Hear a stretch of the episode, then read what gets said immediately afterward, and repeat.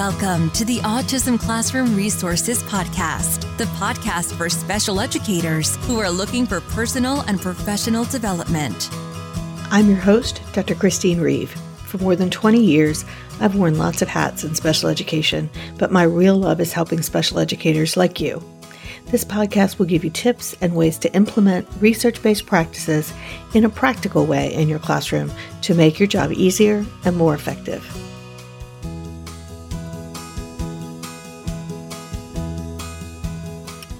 Welcome back to the Autism Classroom Resources Podcast. I'm your host, Chris Reeve, and I'm very glad that you have joined us today. We have been talking about circle time or morning meeting, as we sometimes call it for older students. And we've talked in episode 104 about why group instruction is so important, especially in special education. And I talked in 105 about the skills that we teach. And in our last episode, I talked about the strategies that we use. And today I'm going to talk about the giant elephant in the room, data. I know that everyone thinks that that's a four-letter word. It is, in fact, a four-letter word, but not that kind of four-letter word. Now, we all know that I'm a huge data geek, and I'm such a data geek that I wrote a book about it. But I promise you that the data that I'm going to talk about today is going to be something that you can do in a real classroom with real people and real students. Because data only helps you if it's real, if it's reliable, and if you can actually teach something either before or during the time that you are taking it. So I've got some tips, some tools, and some organizational strategies that I'm going to share. And I've got a free data sheet that you can download with a tutorial on how to use it that is designed specifically for situations like morning meeting or circle time. So I don't want you to miss that at the end of this episode. Before we get started, if you are looking for ideas of how to effectively run your morning meeting in your classroom, check out the links in this post or just come join the Special Educator Academy, where we have workshops, quick wins, and even 5-minute lightning trainings of ideas for early childhood through high school for group activities. And if you are listening to this episode for the data tips, we have a whole course and more on data collection. And in fact, we have a whole path that's been created on getting started with data in your classroom. Come and grab a 7-day free trial at specialeducatoracademy.com and get started today making morning meeting your favorite part of the day. Now let's get started with this episode.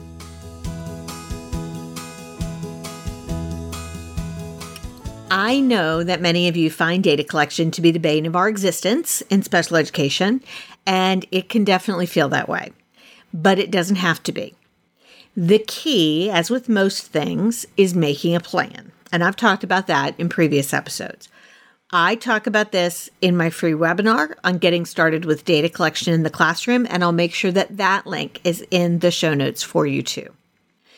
The data sheet that I use for group activities is one of the sheets that I talk about in that webinar. And I'll add a picture of it to the blog post for this episode too. This is a group or a naturalistic data sheet. It has multiple students' data on the sheet in one place. And what we do is we're taking samples of the students' demonstration of the skills we're targeting during that activity. Now, there is science behind this, and I'm not going to spend a ton of time going into that here. Interestingly, there is actually not a ton of research on taking instructional data, but we do know two things. First, teachers who take and analyze data have students who make more progress. And second, we can take sample data with 3 to 5 data points and get an assessment of a student's progress that is accurate enough to make decisions. The naturalistic data sheet is set up so that it has multiple students listed on the sheet, and each student has multiple goals that are being targeted in that specific activity. Each skill being targeted has 5 spots for trials or opportunities of that particular skill. So that's how many opportunities we're expecting to see during that observation. There is no great mystery behind that number. It is because 5 fits in the box on the form, and 5 is good for the purposes of math. In general, and I talk about this more in the free webinar and in other posts that I'll link to because it's kind of hard to describe a data sheet in a podcast, we target data collection on 1 student each day of the week. So we take data on Sydney's goals in morning meeting on Monday, on Kaylin's goals on Tuesday, and on Nani's goals in morning meeting on Wednesday, and so on. And we are looking for multiple opportunities to record during morning meeting on that day. So we're looking for multiple opportunities during that activity to get about 3 to 5 opportunities and 3 to 5 data points in that sample. So on the sheet are the goals for all of the students in the class, even though we're only taking data on 1 student each day. And the reason for that is that we're teaching every student's goals every day. So the sheet serves as a good reminder for everybody about the skills that we're targeting for each student. Now, I hear you saying to me, this chick is whacked if she thinks I can run a whole group activity in my classroom and take data on multiple goals on a student at the same time. You are right. I don't think that. Because I know I can maybe do that in some classes, but probably not very well. So here's the answer. Whoever runs the group, and I'll come back to the whoever in a minute, doesn't take the data. I'll say that again. Whoever runs the group does not take the data. So if you, the teacher, runs the group activity, you focus on running the group activity and presenting those opportunities to teach all those goals on that sheet. That's a full-time job by itself. And the paraprofessionals take the data. Yes, that means you have to train them. And I've got some tips for that in a few minutes. But it means they are supporting the students and taking the data because they're able to concentrate on the performance of the student in a way that you, as the runner of the meeting, are not. So you remember that whoever runs the group thing? Let me come back to that. What if you didn't run the group? What if a paraprofessional ran the group? Or a speech pathologist came in and ran the group? Let's have a paraprofessional run the group in this example. Running group may not be your thing. In episode 105, I talked about the fact how it definitely was not my thing when I started out. There's nothing wrong with that. Different people in classrooms have different strengths, and you make a stronger classroom when you use people's strengths accordingly in the classroom. That's how you build a good team. Maybe you have a paraprofessional who is great at it, or maybe they're just better than you are. We certainly have had that in classrooms I've been in. They're just better than me. Think about if they ran the group and you got to watch your students and train your other staff. You take the data for one student and keep an eye out and train the other paraprofessional to take data on another student.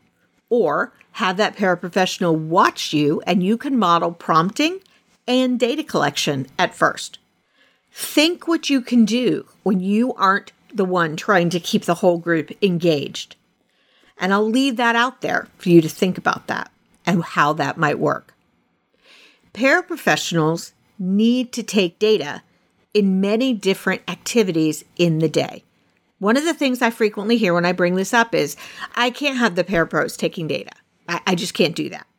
Well, in actuality, we need our parapros to take data because it's how you should be getting information about how your students are performing when you aren't there. So training them to take data really has got to be a key element of what's going on in the classroom. So that's a topic of a whole different episode or series. But one way to do that is to be able to set up your classroom so someone else runs the group and you stand back and can do some modeling. One strategy, too, is to not take data on everybody all at the same time. So maybe you say, I'm going to take one student and I'm going to take that data and have the other para watch me, and I'll model and show them how to do it so that then they can do it, and I'll watch them and coach. And then when they get comfortable, we'll start adding students. So let's look at some tips for how to make this work. Think about not starting your data collection system all at once for every student. Focus on one student to begin, and then increase by students until you've hit all of your kids. You're just taking data in morning meeting on one student every day. So if you do one student every day, let's say you had 10 students and you've got two people taking data, you'd have data on the first week. If you took data on one student, 5 by the end of the week. And so if you did 5 this week and you did a different 5 next week, then maybe you modeled this week and then they did it and you coached next week on 5 other kids, then you would have a sample for each one within the first 2 weeks. And then you could start doubling them up where you're taking it and they're taking it and get everybody in that third week. So you're really not losing that much time. You're also going to want to make sure that the skills that you plan out for morning meeting are also going to be taught and tracked in a sample someplace else in the day. So the skills that you're teaching in morning meeting are probably also going to be targeted in another group activity. Now, I plan the data collection systems out and where I'm targeting these skills in the teaching implementation plan or the TIP. And so I'll make sure there's a link to that in the blog post as well. But that's where I determine that I've got at least 2 places that are hitting a goal for a sample of data. And so that way I know if he's absent on a day, we're not losing our only weekly opportunity for data on that skill. I do want to try to get at least 3 to 5 data points on each of the skills for each student during the week in that morning meeting activity. And that's really useful for a couple reasons. One is research tells us that that gives us enough information for problem solving, for interpreting our data. This becomes information for you as the instructor about how things are going as well. And so when I see that they're not getting that many opportunities, when they're not filling out all 5 boxes, then I know that there might be an issue with how many opportunities are being created for that skill. So I know that there's some training or some problem solving about, is this a good fit for this skill? Or do we need to work on how we create more opportunities for the student to practice? Because we do also know that our students need multiple opportunities to practice skills in order to make progress. So we also know that with this data sheet, you're going to need to transfer the data to graph it. Remember, I told you that teachers who take data and analyze their data have students who make better progress. Part of analyzing their data is graphing their data. And I've got you covered there as well. I have an Excel and a Google Sheets document that you can grab in the resource library along with video tutorials that come directly from the Special Educator Academy that will walk you through how to input your data directly into those spreadsheets, and they will magically graph your data for you. And if every week you just make a habit of inputting that data weekly for each student, your graphs will be created for problem solving, for figuring out what's going right or what's not going right so you can solve the problem before they get out of hand. And they will be ready for your progress reports as well. And I'll make sure that those links are in the episode notes also. So I will tell you that using this system is something I've done for many, many years. It is not only possible, but it actually works really, really well. We've been using this system for about 15 years or more in many different kinds of classrooms. It does take some getting used to. It does take some practice for it to become a habit, but it is a system that is one piece of a classroom's data system. It's not the whole solution, but it is a good way to take data on that morning meeting time. So you can download this data sheet and get the link to the tutorial, the graphing templates, and sign up for the free data webinar and grab that 7-day free trial of the Special Educator Academy with the whole course on data collection and even more, all at autismclassroomresources.com/episode 107.